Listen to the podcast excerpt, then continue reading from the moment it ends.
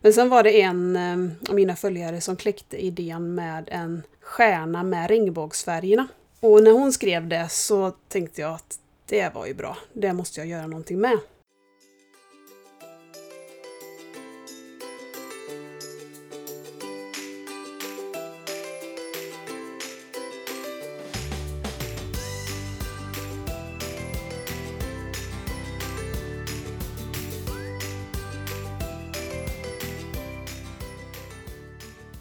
Välkomna till det 24 avsnittet av Nordlyckans podd. Idag med mig och Angelica. Hej Angelica! Hej Emma! Och jag tror vi hoppar presentation idag. Jag hoppas att de flesta har lyssnat på oss tidigare.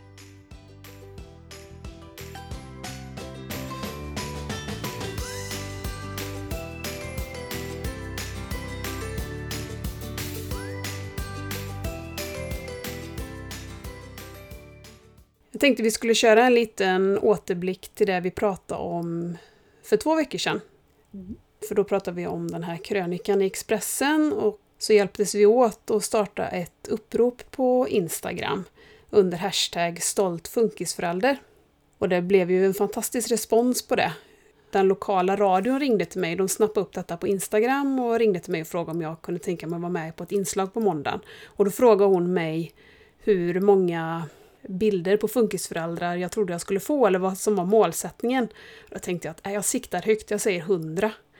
Och jag fick 104 bilder. Ja, det är helt fantastiskt.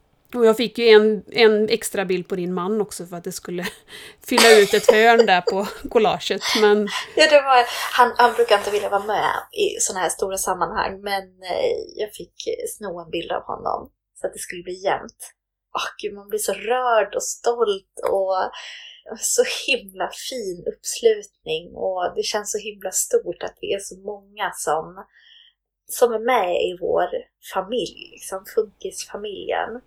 Och vi fick väldigt mycket fin respons på vårt avsnitt också. Vi var nog båda två lite nervösa över vad vi hade sagt, för jag kommer i alla fall själv inte ihåg vad jag hade sagt efteråt, efter förra gången du och jag hade pratat. Nej, och jag tyckte allting bara kändes rörigt och jag kände att jag inte hade fått ut mig en enda vettig sak. Så jag var jättenervös att det skulle bli väldigt osammanhängande och ja, bara en massa upprepningar. Men det, ja som sagt, jag har också fått fantastiskt fin respons av de som har lyssnat. Och jag blir så himla glad för att det är så många som inte har någon liksom, kontakt med funkisvärlden och och så som har hört av sig och det tycker jag är extra fint för att, att vi funkisföräldrar känner och tycker ungefär samma sak, det är ju, det säger nästan sig självt. Det är fantastiskt att få den uppbackningen men att folk som inte har funkisbarn själv tar sig tid att lyssna och skriva och lär sig nya saker. Det tycker jag känns så himla fint. Det är precis det man vill uppnå, sprida kunskap. Jag har ju tänkt att det bara kommer vara funkisföräldrar som lyssnar på den här podden men nu desto längre tid jag har haft den så det letar sig hit människor som inte är funkisföräldrar och som skriver till mig också. Det känns ju helt fantastiskt att man kan tycka att podden är intressant och berikande även om man själv inte har ett barn eller någon i sin närhet med en funktionsnedsättning. Verkligen. Ibland så kanske man får rucka lite på den här integriteten för en större sak att någon måste ju också våga säga vissa saker och visa upp vissa saker. Mm. För jag, jag, tänker så att en sak som kommer när man blir funkisförälder det är ju att man känner sig mest ensam i hela världen. Och man tänker ju tanken att är det bara vi som har det så här? Ska det vara så här? Och är det någon då som vågar visa upp vissa saker som man kanske vanligtvis inte skulle göra så för det har jag upplevt så många gånger under vår resa som bara har hållit på i två år. Men att se att andra har det på samma sätt hjälper ju en enormt mycket. Jag skulle aldrig varit här där jag är idag om det inte vore för andra funkismammor och pappor. Men för det som vi har haft som kämpigast är de här utbrotten eller sammanbrotten med Vide. Och det är inget som jag har kommit i kontakt med tidigare. Men nu när han får sådana så är det precis som du säger, jag känner mig inte riktigt lika ensam i de här stunderna när det inte går att få stopp på honom för jag vet att men så här kan det vara.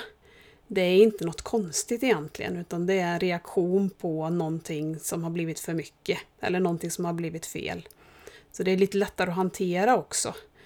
Utifrån både att man har mer kunskap och att man vet att jag är inte ensam om att ha det så här.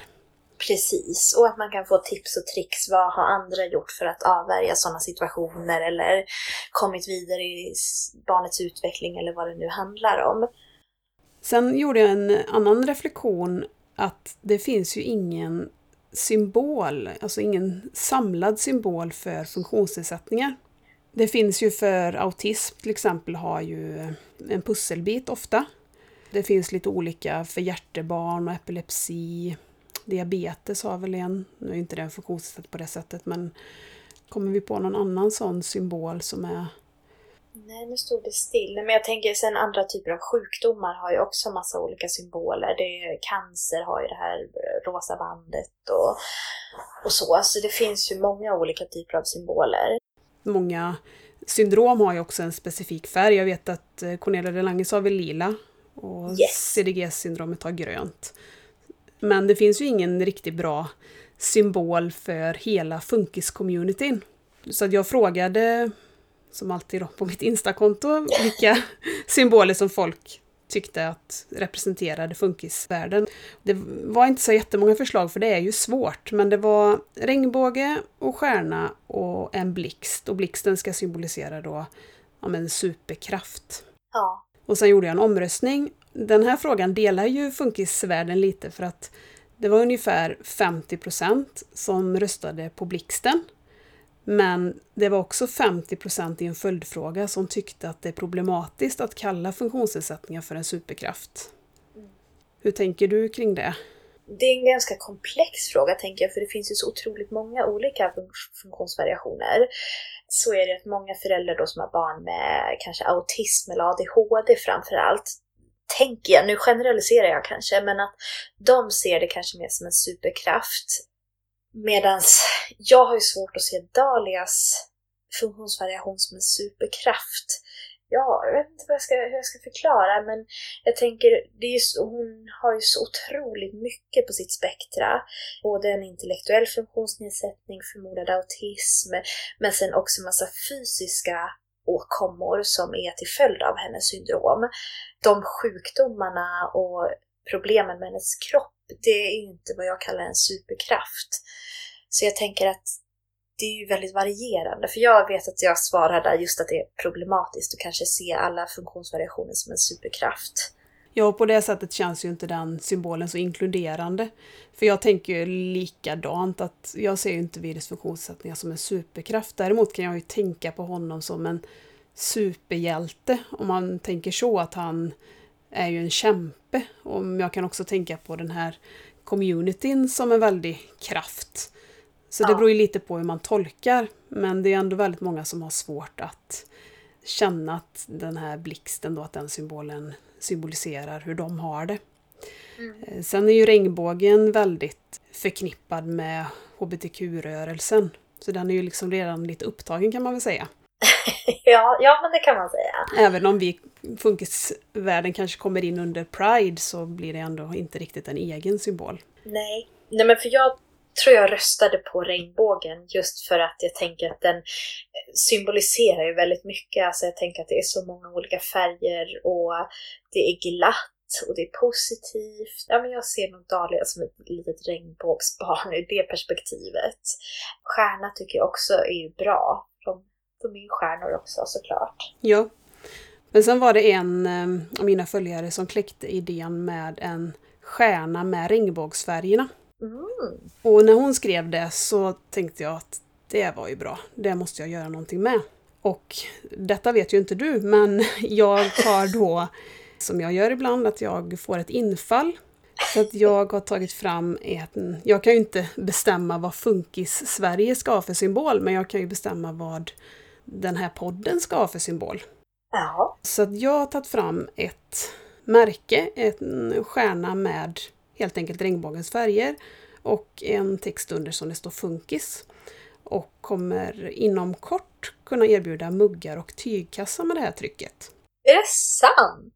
Så att om man vill förbeställa mugg eller tygkasse och på det sättet sponsra den här podden så kan man skicka ett mail till funkis nordlyckan.com och de här produkterna kommer levereras runt den 1 december.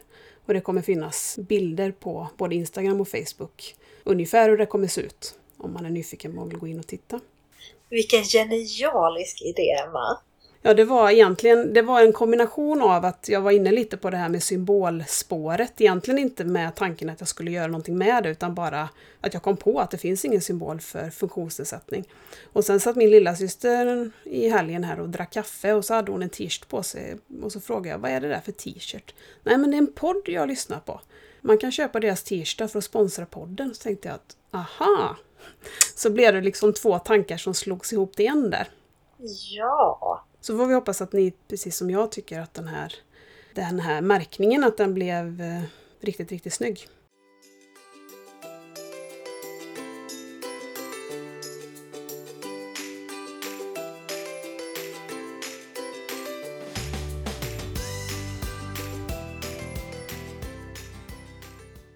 Vad roligt! Jag går runt här hemma med en t-shirt med en mexikansk konstnär på, eller konstnärinna som heter Frida Kahlo. Det är faktiskt en annan funkismamma som jobbar på en klädbutik som eh, hon, ja, hon hade lagt ut den på Instagram att de sålde sådana och jag frågade om inte jag kunde få köpa en sån. Så hon skickade den till mig. Frida Kahlo, om ni googlar upp henne så ser ni hon är så himla lik Dahlia men hon har väldigt mörka, kraftiga ögonbryn, väldigt tydliga drag, mycket mörkt hår. Så hon har liksom blivit min vad ska jag säga, men ett märke för Dahlia kan man väl säga. Så när jag har den tröjan på mig så tänker jag liksom att jag blir så stolt och går runt och tänker att jag har Dahlia på tröjan. Men visst symboliserar den här konstnären också kvinnokraft? Nu har jag inte Exakt. full koll på henne men... Ja men precis, hon har ju, är ju väldigt stark eh, feminist och dessutom så, eh, jag vet inte alls om det stämmer men jag har hört att hon var ju sängliggande i alla fall den sista delen av hennes liv. Så att hon, då målade hon självporträtt för hon hade fäst någon spegel då typ i taket. Så jag tänker det symboliserar så himla mycket att hon kanske har ja, men inte varit så mobil, mått dåligt, den här urkraften från en kvinna och sådär. Så att det har blivit min symbol för Dahlia. Så det var ju en superrolig grej att man kan få gå runt och vara stolt över en en funkisstjärna också. Ja, det finns ju en hel del sådana här tröjor, men mycket är ju ofta på engelska. Jag tänkte att det ska vara någonting som är, det är på svenska, att detta är den svenska communityn. Så är det så bra att jag säger community också, för det finns ju inget bra, inget bra svenskt ord. Det får bli nästa projekt. Ja. ja. Sen har jag fått många önskemål om att vi ska ha en frågestund i podden. Och det var väldigt länge sedan jag hade det. Och ehm, jag tror att många är lite sugna på att lyssna när du och jag diskuterar de här frågorna också. Och jag får väldigt mycket frågor om, om syskonrelationer. Så jag tänker att det sparar vi lite på att om två veckor så kör vi skuggsyskon special och bara pratar om det hela avsnittet. För det går inte bara att kliva förbi det lite snabbt. Nej, det är väl en av de största sakerna, tycker jag. Så det sparar vi då. Men så har jag fått några andra frågor. Får se hur många vi hinner med, men vi börjar lite grann och så får vi se hur lång tid vi har kvar sen så vi hinner med funkissvepet också. Yes! Ja. Första frågan är då, vad är den, det värsta funkfobiska du har stött på? Alltså jag tror faktiskt, peppar peppar får man väl säga, vi har varit ganska förskonade än så länge. Det har varit lite så här, typ troll, eller vad säger man, på Instagram som har Alltså fejkade konton och skriver några elaka kommentarer och sen går, tar han bort liksom sitt konto och sådär. Så, det kan jag väl inte riktigt räkna som funkofobiskt. Men sen har det ju varit liksom att mer kanske sådana här saker att folk tittar på en och lägger huvudet på sned och tycker synd om en. Vi har fått ett barn som kräver så mycket. Och jag fick en kommentar av en, en annan förälder på förskolan när jag skulle lämna Dahlia en dag som var gravid och skulle just på ultraljud, det här rutinultraljudet, just den dagen. För jag visste inte ens att hon var gravid, så jag sa grattis och vad roligt och frågade om de skulle ta reda på vilket kön det var. Sånt här man frågar. Varpå hon då kläcker ur sig att ah, ja, könet spelar ingen roll, men, men det viktigaste är ju att barnet eh, vet inte vad hon använde för ord, om det var normalt eller friskt eller så här. Och så tittade hon ner på Dahlia som satt i sin rullstol bredvid mig. Och då, hon menar ju inget illa kanske, men det blev så fel. Jag kände mig jättestött och ledsen och det blev en jättejobbig situation för mig för att Dahlia är ju liksom det bästa som har hänt oss och det är klart att jag önskar att Dahlia var frisk, att hon inte hade alla sina sjukdomar, men att Dahlia är Dahlia rör mig inte i ryggen. Jag skulle kunna ha hundra Dahlior för att hon är den mest fantastiska människan som finns. Hennes eh, funktionsnedsättning, autism, alltså ingenting sånt spelar någon roll. Så det är väl sådana saker, sådana blickar, kommentarer som kanske inte är menat elakt men som blir väldigt fel. Mm. Har du stött på något dumt? Nej, men jag har också haft, det är väl också de här, jag gillar ju inte det heller när folk eh, tittar och tycker synd om oss, för det är ju inte synd om oss. Jag tycker precis tvärtom, att vi har fått en gåva på många sätt. Och det är lite svårt att bemöta det, att tala om att du, liksom, du behöver inte vara ledsen för min skull, för jag är inte ledsen.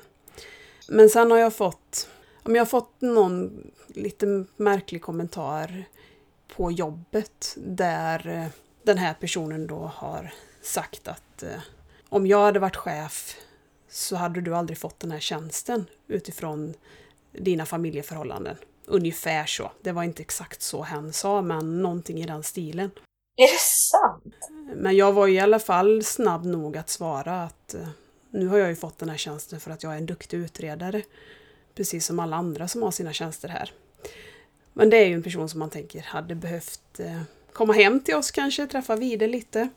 Som kanske antagligen inte har kommit i kontakt med personer med funktionsnedsättningar överhuvudtaget utan ser det som väldigt skrämmande och främmande på många sätt. Jag försöker ju tänka så att hen vet inte bättre. Nej, det gör de ju inte som om de säger så. Men just sådana där saker som du säger, det är ju, jag är ju livrädd för det jag är fortfarande föräldraledig och har inte gått tillbaka och börjat jobba sedan Dalia föddes. Men jag är livrädd för i arbetslivet att man ska bli diskriminerad bara för att man har ett barn som kräver lite extra. Att jag vet ju redan att jag kommer behöva vabba mer med Dalia än vad jag behövt med Gabriel till exempel. Jag kommer behöva gå, åka på massa sjukhusbesök och sådär som kommer göra att jag blir borta från jobbet och kommer det påverka mina chanser att utvecklas, hitta ett nytt jobb om jag skulle vilja det eller så. Det tycker jag känns jätteläskigt. Då kommer vi faktiskt in på nästa fråga, för det var en som frågade då hur våra arbetsgivare är ur funkisföräldraperspektivet. Och där, ja, som sagt, jag har inte gått tillbaka och börjat jobba efter det att Dahlia har kommit. Men däremot så vet ju min chef om det här, vad som är och har varit. Och hon har under de här två åren inte hört av sig mer än en enda gång. Alltså du vet, allt från att jag har aldrig blivit bjuden på någon julfest eller sommaravslutning eller fått någon eh, sommarpresent eller alltså du vet sådana här små saker som bara ändå visar att de tänker på en. Jag känner mig helt osynlig i hennes värld och hon vet ju överhuvudtaget inte hur hon ska bemöta mig. Vi hade ett möte här för någon månad sedan för att prata om när jag har tänkt att gå tillbaka och börja jobba och sådär. Och hon var så otroligt obekväm, visste inte alls hur hon skulle bemöta mig, vad hon skulle säga, vågade inte överhuvudtaget röra ämnet Dahlia. Jag blev jätteobekväm när jag började prata om Dahlia och så. Och då ska det väl ändå tilläggas att jag jobbar inom skolan där man tycker att man ska kunna bemöta alla typer av individer. Så det är väl min erfarenhet. Jag har ju lite dubbla erfarenheter för det är ju liknande för mig. För att jag hade en tjänst på treskift när jag blev gravid med Vide. Och vi insåg ju väldigt fort egentligen att det skulle inte fungera att både jag och min sambo jobbar treskift när jag skulle gå tillbaka till jobbet. Så att Jag blev lovad att få jobba dagtid, men jag fick ingen tjänst. Så det hängde ju väldigt mycket i luften och jag hamnade ju mellan två arbetsgrupper då, att jag tillhörde ju en grupp som jag egentligen inte skulle tillbaka till. Men jag visste inte vart jag skulle. Så det blev lite samma för mig där, att man inte blev bjuden på julbord och en kräftskiva eller vad man nu hade. Så det blev lite som att jag inte hade någon arbetsplats nästan under de ett och ett halvt åren.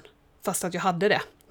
Men samtidigt så var ju min chef, som jag pratade med då, väldigt bra för att vi hade ett samtal där han lovade mig då att jag skulle få jobba dagtid och att han även pratade om det här med kvinnofällan.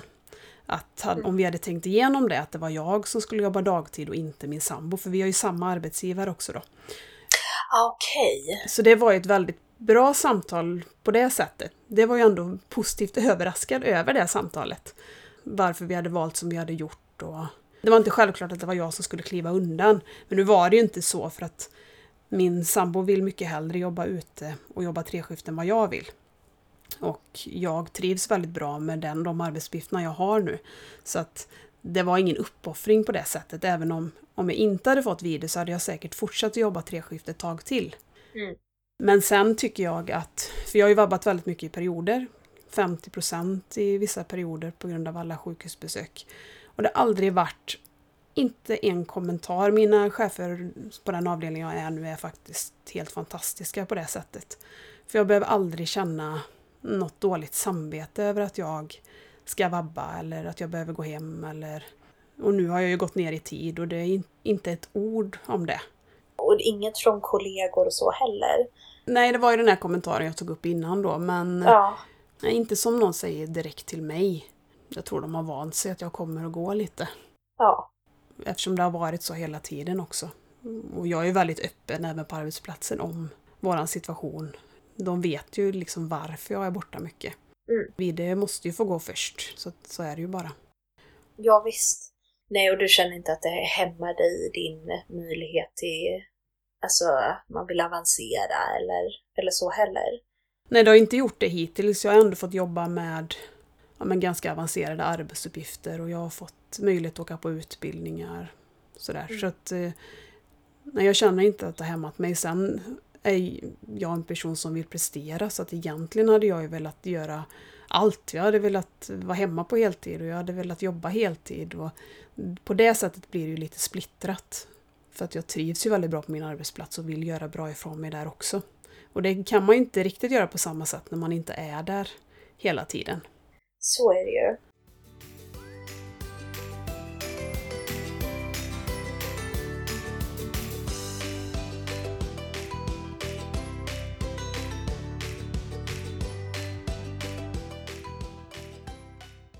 Precis som vi pratade om innan så är det ju fler och fler som lyssnar på podden som inte är funkisföräldrar.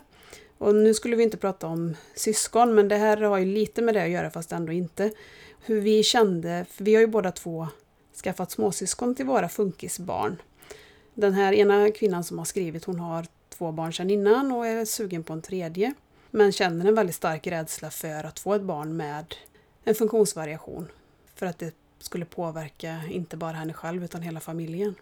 Jag, jag tycker det här är svårt att svara på. Jag kan ju bara prata utifrån min egen erfarenhet. Och när, nu ska vi se, vad var Dahlia? åtta månader, åtta, nio månader när vi fick reda på att jag var gravid med Adrian. Det var inte planerat. Vi har väl någon gång tänkt sådär, jag och min man, att ja, men, tre barn hade ju varit fantastiskt om man kunde få. Men vi hade nog ändå tänkt att om vi nu skulle kunna och vilja så ska det dröja ganska länge. Och det hade vi nog känt även om Dalia inte hade haft sin eh, diagnos. Men så blev det så här och i efterhand så tror jag att det var det bästa som kunde hända oss, att det bara blev. För jag vet inte om jag hade vågat om vi skulle planera det här. Som jag var inne på tidigare, att jag skulle kunna ha hundra barn som Dahlia Alltså, och det säger jag inte bara för att det låter bra utan för att jag faktiskt känner så. Dahlia är ju den mest fantastiska ungen jag någonsin träffat och hon ger så himla mycket. Men varför jag var rädd att få ett till barn som hade någon typ av svårighet, det var ju just för att det är så mycket sjukhusbesök, det är så mycket kontakt med myndigheter, man måste hela tiden slåss och ligga på, man kan aldrig liksom slappna av. Hade jag sluppit de två sakerna så hade jag ju kunnat skaffa 200 barn till. Jag tror att oavsett vilket barn man får och vad det barnet klarar av och inte klarar av så blir det ju bra. Det har jag ju verkligen lärt mig med Dahlia. Oavsett om Adrian hade haft samma syndrom eller något helt annat eller några fysiska eh, missbildningar eller vad det nu kan vara så hade man ju löst det också. Alltså vi hade ju älskat honom precis lika mycket som vi gör med både Gabriel och Dahlia. Man gör ju allt för sina barn. Oavsett förutsättningar så, uh, så kommer ju barnen först som vi har varit inne på.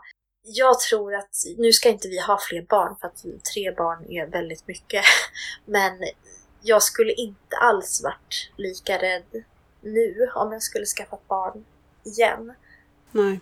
Utifrån mig så är jag inte en person som oroar mig för saker som inte redan har hänt. Alltså jag oroar mig inte i förväg för saker. Jag hade inte heller några stora föreställningar om hur mina barn skulle vara. För jag tror det blir svårare när de, den här drömmen om hur barnet ska vara krockar med den verkliga, det verkliga barnet. Men sen kan jag tänka att vi var lite naiva, för att det var ju lite liknande för oss att Tuva råkade ju bara bli. Det var ju precis runt Vides ettårsdag som jag blev gravid med henne. Och då visste vi ju inte att Vides syndrom var ärftligt. Utan vi trodde att det var en, en CP-diagnos han skulle få. Och utifrån det så tänkte jag att det som händer, det händer.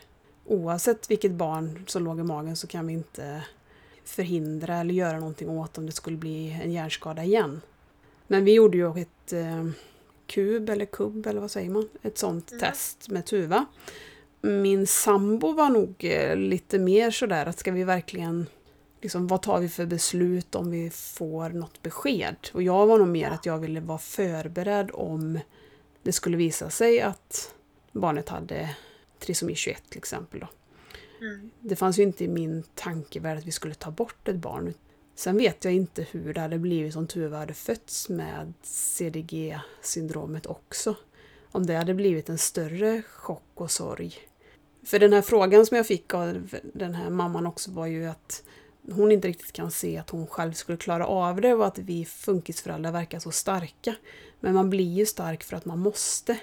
Ja, alltså man får ju ingen superkraft när, bara för att man, man blir funkisförälder. Alltså vi är ju precis som vilka andra föräldrar som helst.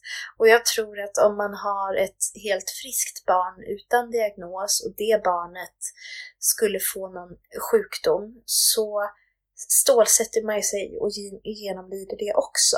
Man gör ju verkligen allt för de barnen man har. Vi visste ju, vi fick ju reda på Dahlias syndrom nästan direkt efter hon hade fötts och det blev ju en chock för oss. Vi hamnade ju i den här djupaste sorgen man ens kan tänka sig. Och sen så ja, men kom ju vi igen liksom och lämnade den sorgen bakom oss. Och vi hade ju inte eh, sådär jättemycket kunskap om syndromet egentligen. Så att vi tillhör Uppsala då till något som heter klinisk genetik. Där man får träffa en genetiker som eh, berättar om varför det här syndromet har uppkommit, hur det går till rent liksom eh, fysiologiskt och sådär. Så vi fick en akut tid dit och det här skulle vi egentligen ha gjort annars också, oavsett syskon eller inte. Det besöket tyckte jag var så himla bra, för han förklarade otroligt ingående hur, hur allting funkar, varför Dahlia har fått Cornelia de Lange syndrom, eh, risker att, att fler barn, om vi skulle skaffa det då, fick samma syndrom och så. Sen gjorde vi moderkaksprov för att ta reda på om barnet hade samma syndrom, samma genetiska avvikelse som Dahlia. Men när man, när man har blivit funkisförälder, eller jag i alla fall, så jag har ju sökt svar på bland annat Instagram, Instagram genom att hitta andra funkisföräldrar som har barn med tusen olika diagnoser. Så det här är ju hela min värld. Så jag har väl liksom tänkt att ja, men alla får ju barn med någon diagnos. Det är väl klart att vi också kommer få kanske två barn med diagnos. Så även om vi fick reda på det här genetiska eh, testet att Adrian inte hade Cornelia de Lange syndrom så tänkte jag för mig själv att men, han kommer ju födas med något helt annat jätteovanligt, supersvårt eh, att uttala syndrom. För det är så det är. Eh, ja, nu gjorde han ju inte det och, och så, så, jag tror de här testerna som man gör, oavsett om det är moderkaksprov eller kubtest eller de är, det är komplicerat för att även om det visar att som det här kubtestet att det är låg sannolikhet att barnet har kromosomavvikelse av de här vanligare slagen så innebär ju inte det att barnet inte kan ha något annat. Och vad gör man, som du var inne på också, vad gör man med svaret? Nej, för det syndromet som vi då har hade ju aldrig synts på det testet ändå. Om Tuva hade haft samma så hade vi ju inte fått veta det tack vare det testet. Så det är ju bara, det är bara en falsk trygghet egentligen. Ja men det är det ju verkligen. Så att jag vet inte, man har ju inte något riktigt svar hur någon annan ska göra men man älskar ju alltid sina barn och det finns ingen garanti för våra typiska barn heller. De kan ju drabbas av någon sjukdom eller hamna snett i livet senare i livet. Det går ju inte att förutse det. Nej men precis. Det vet det var någon läkare som sa till mig, för jag sa att men Dahlia hon kommer ju aldrig följa de här typiska mallarna. Att hon kommer, hon kommer inte gå när hon är ett år, hon kommer inte prata när hon är två år och sådär som de flesta barn gör. Men då sa den läkaren att, men vet du, Gabriel då i vårt fall, han skulle kunna bli överkörd av en bil och bli kanske totalförlamad eller få någon hjärnskada eller vad det nu kan vara imorgon. Det vet man ju inte. Vi vet ju aldrig vad som kommer hända i våra liv. Och jag tänker om den här mamman som har frågat så tänker jag att, att följa våra konton till exempel, där vi delar med oss av vår vardag, är ju kanske ett sätt att få en inblick i att det är inte så farligt. Men också man kanske till och med kan få komma hem till någon familj som har ett, något barn med någon typ av diagnos och se att vardagen är precis som vilken vardag som helst hemma hos oss. Vi käkar pannkakor och leker och bråkar och byter blöjor precis som vilka familjer som helst.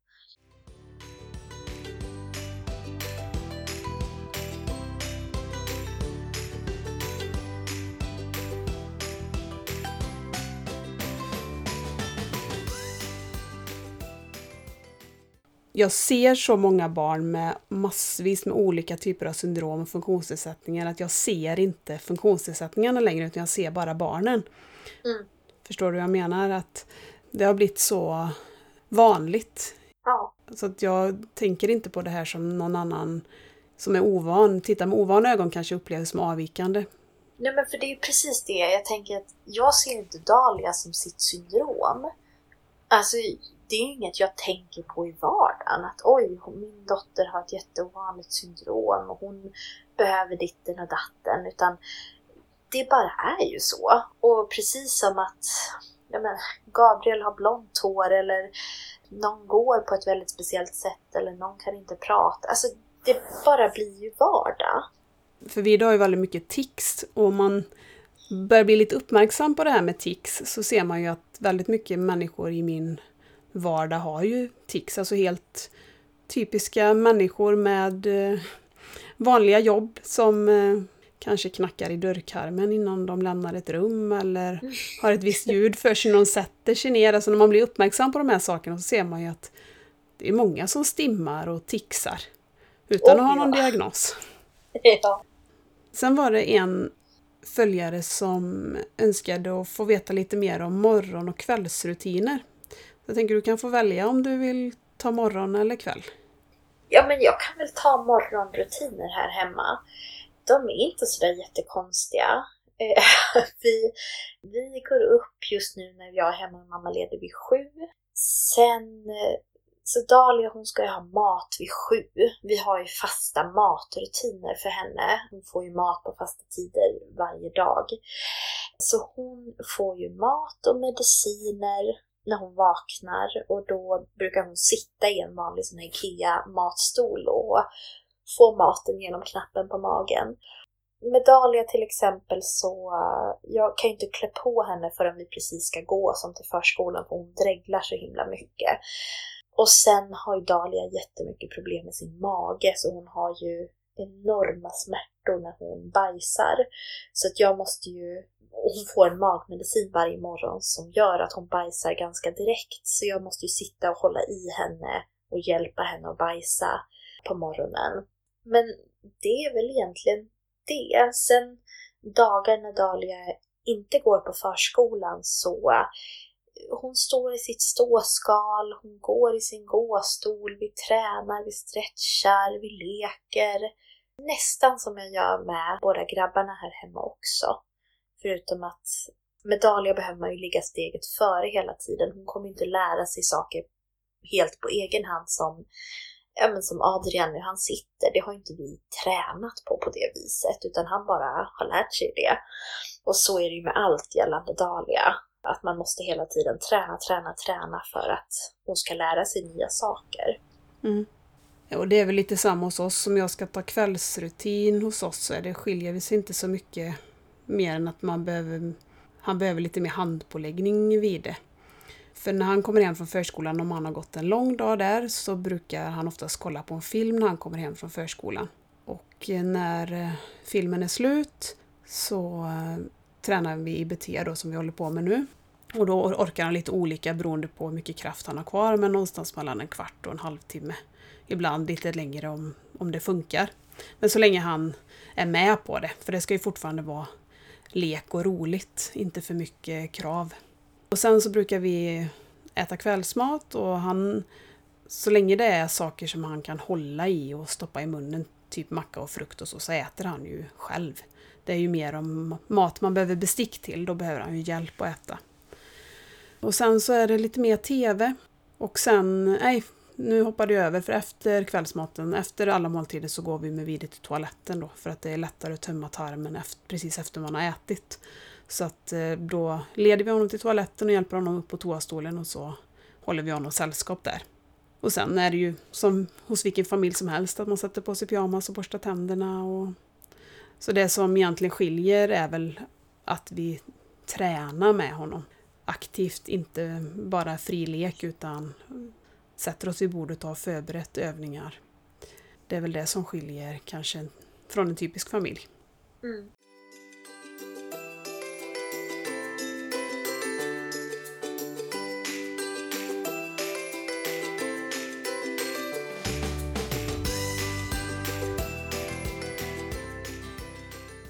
Nu hinner vi ju faktiskt klämma in funkissvepet här på slutet. Ja. Du får börja. Det, vi kör på den ja. rutinen som vi brukar. Okej. Funkissvepet. Alltid värde något.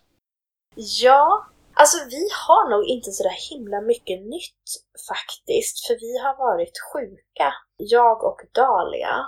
Dalia började vara sjuk och sen så fick jag det. Och Dalia är ju väldigt infektionskänslig och nu hon tillhör riskgrupp här under, eh, eller ja, det gör hon alltid. Så att så fort hon blir lite snorig så sitter jag alltid med hjärtat i halsgropen för jag vet att dels så kan det gå väldigt fort att hon blir sämre och sen nu under dessa tider så är jag ju livrädd att hon ska drabbas av coronaviruset. Så att hon var väl ganska risig här i förra veckan. Ja men lite tungt att andas, jättetjock i näsan. Hon kan ju liksom inte hosta så som vi gör om vi är slemmiga eller sådär utan hon Allting åker ju på henne upp och ner och hon får också väldigt svårt att behålla maten så hon kräks jättemycket. Så att jag var och tog ett sånt här coronatest för att jag tänker att det är samma som vi har och man testar inte så små barn ofta.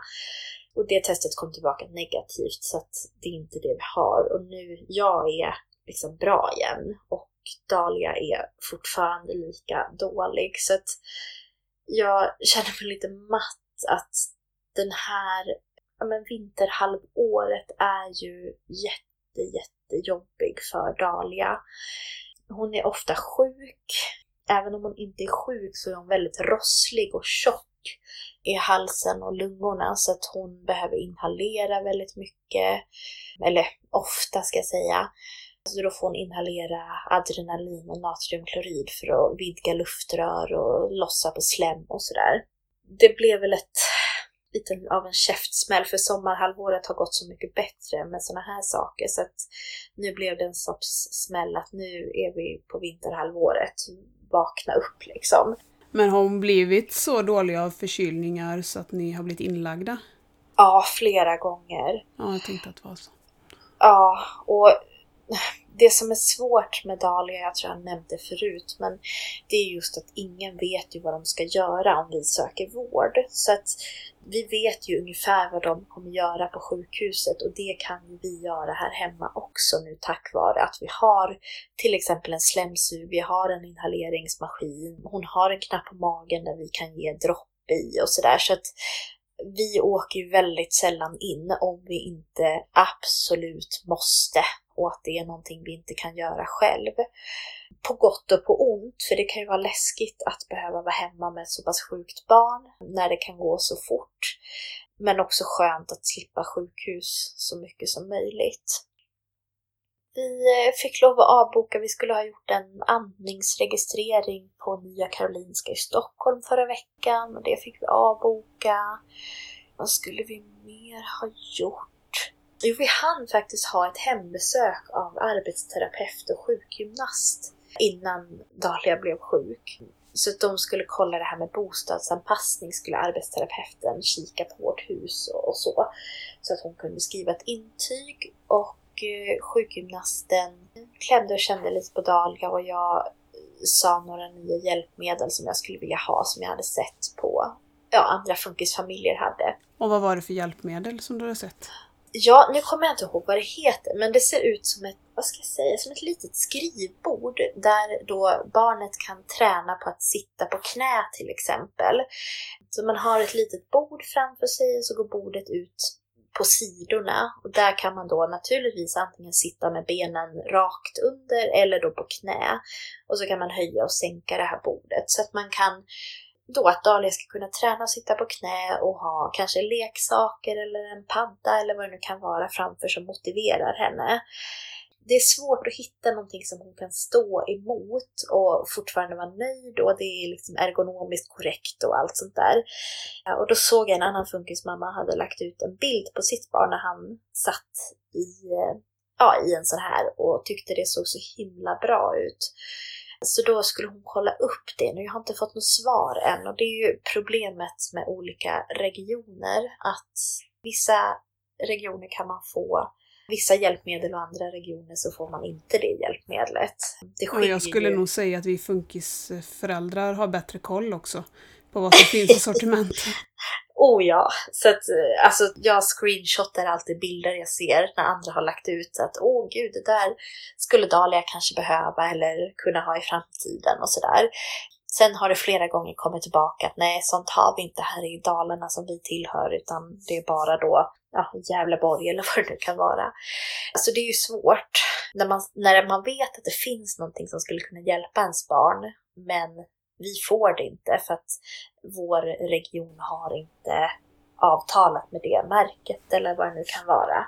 Men sen har jag också fått svar, det var bland annat Vides andra rulle, att nej men det har vi inte i sortimentet. Fast så visste jag att jo, det har ni visst. Det kom in för, ja. du vet, en månad sedan eller något sånt där. Så fick hon ju dubbelkolla och sen återkomma, ja det fanns. Ja, jag sa ju det. För då var det någon alltså. annan funkismamma som hade lagt ut att de hade just en sån rulle. Så ibland får ja, man ju stå på sig lite grann också. Ja, och det är ju helt otroligt ja. att man ska behöva ha koll på landstingets hjälpmedelskatalog liksom. Men eh, nej, men där är vi. Ja, och vi i beten, ja det rullar på bra. Jag tycker att vi har fått eh, ganska avancerade övningar nu mot vad jag hade förväntat mig. Vi har ju ändå bara hållit på, vi är inne på, ja, knappt två månader har vi hållit på med detta nu. Så nu, senaste nya övningarna vi fick är att han ska sortera färger. Vi har ju innan jobbat med lägga lika, att man har två identiska bilder eller två identiska saker som man ska lägga i par. Men nu ska han sortera färg så att då har vi börjat med typ duploklossar, att han har dem i fyra olika färger och så ska han lägga röd på röd och gul på gul. För då är ju klossarna är ju identiska men färgerna är olika. Och sen nästa steg är att man har ett gäng olika röda saker och ett gäng olika blåa och gula saker. Så man kanske har en, en kloss och en bil och en, något gosedjur och lite sådär. Så ska han sortera i färg. Det går ändå. Han har inte riktigt, eh, inte 100% i kläm för han försöker fortfarande leta efter det identiska. Man ser hur han söker med blicken. Han har inte riktigt förstått det här att han ska sortera. Men ibland så fixar han det också så att eh, jag tror ändå att det kommer. Han är inte, han är inte helt lost liksom utan han har ändå lite hum om vad det är vi är ute efter. Sen har vi gått vidare till enkla uppmaningar. Vi har haft en övning som heter Ge mig där han har haft saker då som han kan namnet på som har sagt att ge mig elefanten eller ge mig Babba eller kråkan eller lite sådär olika. Och nu så ska vi försöka kanske lägga två saker på en stol. Man ska säga då att hämta kråkan och så ska han kunna gå och hämta och komma tillbaka. Så lite sådana enkla, eller att han ska peka på saker. Och då handlar det ju om att vi kanske sitter en och en halv meter från den här stolen och ser till att han tar rätt gosedjur och så. Men eh, det känns väldigt eh, positivt ändå att han liksom lystrar på de här uppmaningarna. Och lite så här eh, peka på, att han ska peka på kroppsdelar, alltså peka på näsan, peka på huvudet, peka på magen. Desto mer vi håller på med det här med IBT, desto mer förstår vi ju att han förstår ju ännu mer än vad vi har trott. Att autismen kanske är ett större handikapp än vad vi har förstått. För att vi har ändå blivit inpräntade att det är utvecklingsstörningen eller den intellektuella funktionsnedsättningen som är det största, den största svårigheten för honom. Men desto mer vi håller på med detta förstår jag att det döljer sig väldigt många förmågor bakom autismen. Så det känns, eh, ja det är superroligt. Samtidigt blir jag lite, nästan lite ledsen att det kunde ju blivit så att vi inte hade fått den här möjligheten. Då hade vi ju inte fått se de här förmågorna heller. Nej. Ah, vilken känsla! Alltså för det, det är ju svårt att läsa dem hur mycket de förstår. Och att få sådana här äh, tecken på att de faktiskt förstår mycket mer än vad man har trott, det måste ju vara helt fantastiskt. Ja, han, nu gör han ju saker som jag kanske hade som målsättning att vi skulle klara efter de här två åren. Så nu vet man inte riktigt vad man vågar hoppas på. Nej, jag förstår det. Eller det jag hoppas på är ju såklart att han ska börja vilja härma ord eller tal eller ljud i alla fall. Men jag vet inte om vi kommer komma dit, men det tänds ju en liten sån, ett litet hopp om att det kanske kommer gå. Kanske inte nu, men kanske nästa år. Gud, när man hör sånt här, jag blir så himla hoppfull för just det här med kommunikationen och, och sådana saker är ju sånt som jag tänker att Dahlia aldrig kommer klara av. Men när man hör sådana här solskenshistorier så tänker jag att då tänds ett litet hopp hos mig att gud, Dahlia kanske någon dag också kommer kunna klara och typ klappa händerna på beställning eller ja men sådana här saker. Det är så himla häftigt. Ja men det är så häftigt därför att han ser ju mig. Han måste ju härma det jag gör. Att han har det här fönstret öppet och verkligen tar in, vad gör mamma nu? Så att man får en väldig kontakt. Jag upplever ju en väldig kontakt när han lyckas och gör rätt. Det förstår jag. Men ger, kan Vide hålla ögonkontakt med dig? Ja, det kan han. Ja. Det var en av de sakerna som läkaren sa när hon inte ville ge oss en autismutredning, att han har så fin ögonkontakt. Ja, okay. Alltså han har ju inte alltid fin, han har ju ofta inte ögonkontakt, men han kan ha ögonkontakt. Ja. Men det är ingenting vi tränar på, för det finns, jag tror det finns sådana övningar inom IBT, men det är ingenting som vi eftersträvar utan det är andra saker som vi tycker är viktigare än just ögonkontakten. Mm. Sen utnyttjar han ju, eftersom han har en synnedsättning också, så om han bara slår undan blicken lite grann så ser han ju inte, eftersom han ser som i en strut, så måste han ju verkligen koncentrera sig på det han ska titta på. Han kan ju inte kolla liksom i periferin så som vi kan. Så det utnyttjar han lite när han inte vill. Bara vrider lite på huvudet så slipper han ju. Ja, han är ju smart.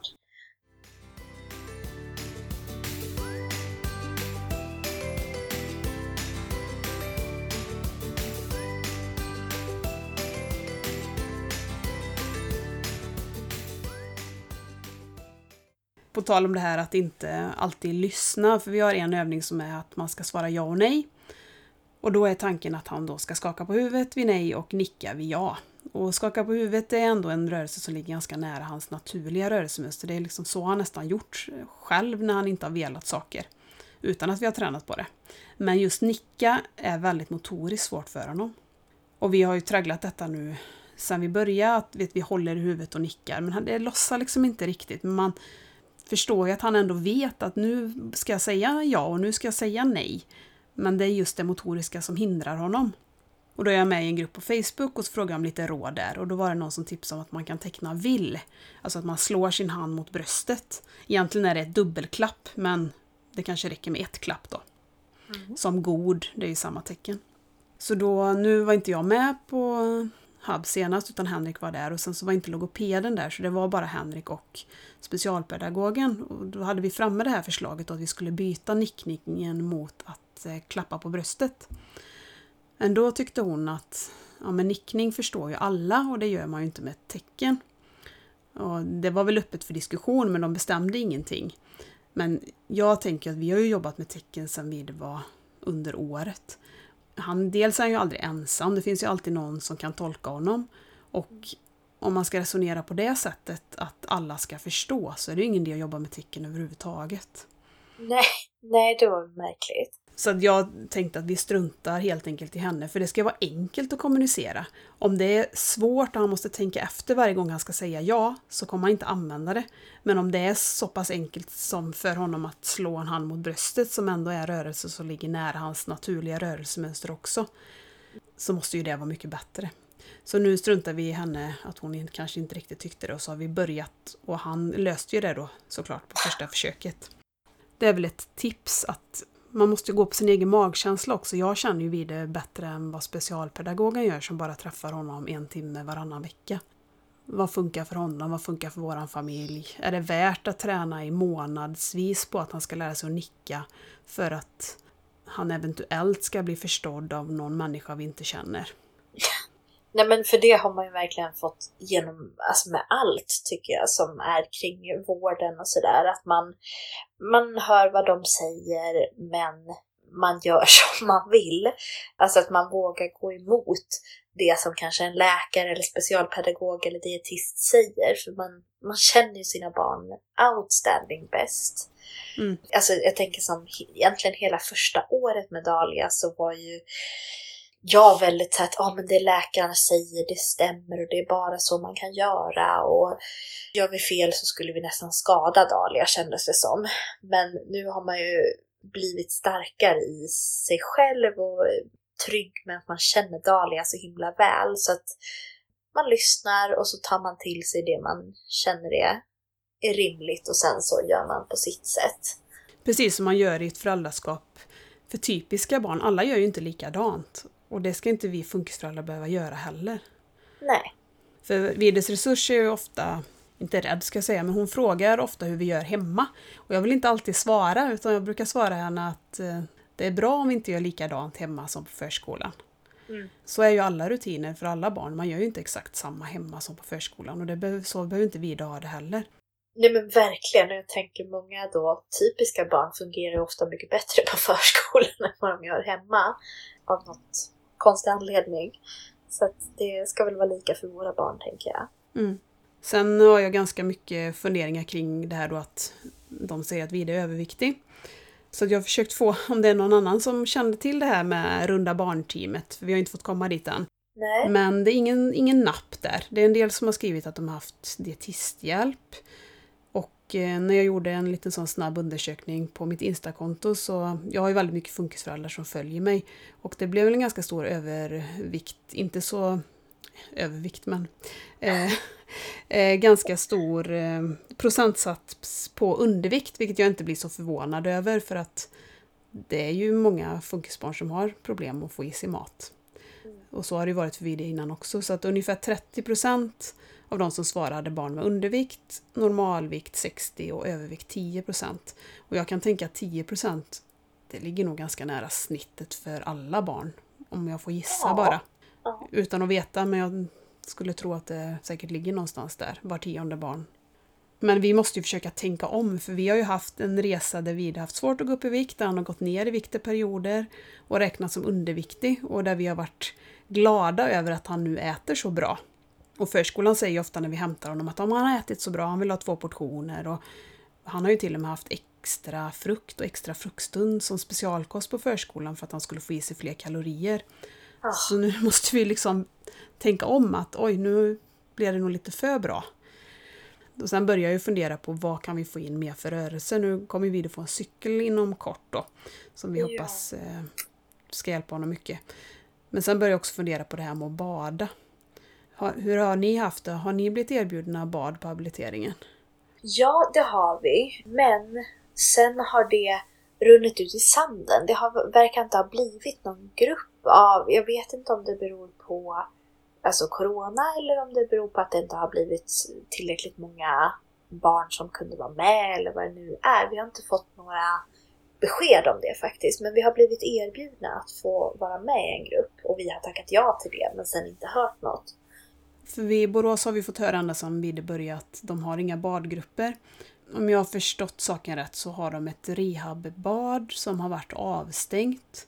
Men det har ju till exempel kommit en ny simmarena i Borås där det finns en sån här varmvattenbassäng. Så att om man har tänkt lite utanför boxen så kanske man kunde flytta sin verksamhet dit, tänker jag. För jag frågade också på Instagram och det var, verkar som att det är ungefär 50 procent av alla föräldrar som har barn med funktionsnedsättning som blir erbjudna bad eller rehabbad. Så det är väldigt olika vad man får för förutsättningar. Som i Vides fall då, han älskar ju att bada. Han vill ju aldrig gå upp. Så det hade ju varit ett väldigt bra sätt för oss att locka honom till rörelse. Ja, verkligen. För jag har funderat, Dahlia hon avskyr att bada, alltså det, det är det värsta hon vet. Så hon skulle behöva träna på det, dels då för att få in en vana, men också hon, hennes leder skulle ju må väldigt bra av det. Känsla av att få röra sig fritt och sådär. Men då vet inte jag, i, som i vår kommunala badhall så vet jag att de, om, ja, om det är på torsdagar så har de jag vet inte vad de kallar det, men typ rehabbad där de värmer upp poolen mycket mer än vad den vanligtvis är och att till exempel personer som har reumatism eller sådär får gå dit och bada och det är liksom lugnt och det är lite lugn musik och sådär. Men jag är lite nyfiken på att kolla upp om vi skulle kunna få gå dit, jag och Dahlia till exempel, för att i ett rehabsyfte kanske också, att hon fysiskt får röra sig och må bra och så. Mm. Borås är ju lite större men det finns, ehm, det finns två badhus inne i Borås och båda de har varmvattenbassänger, alltså sådana här bassänger där man kan höja och sänka botten med varmare vatten.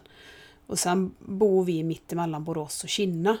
Och i Skene då som ligger jämte Kinna finns det också ett badhus som också har en sån pool. Så vi har liksom tre olika alternativ egentligen där det kanske är öppet för allmänheten vissa tider om man hade kollat upp det. Så det finns ju säkert möjligheten. Då är frågan är ju bara när egentligen. Inte att om det skulle vara bra eller inte, för det skulle vara jättebra för Vide, men när, när ska vi Ah, klämma in det?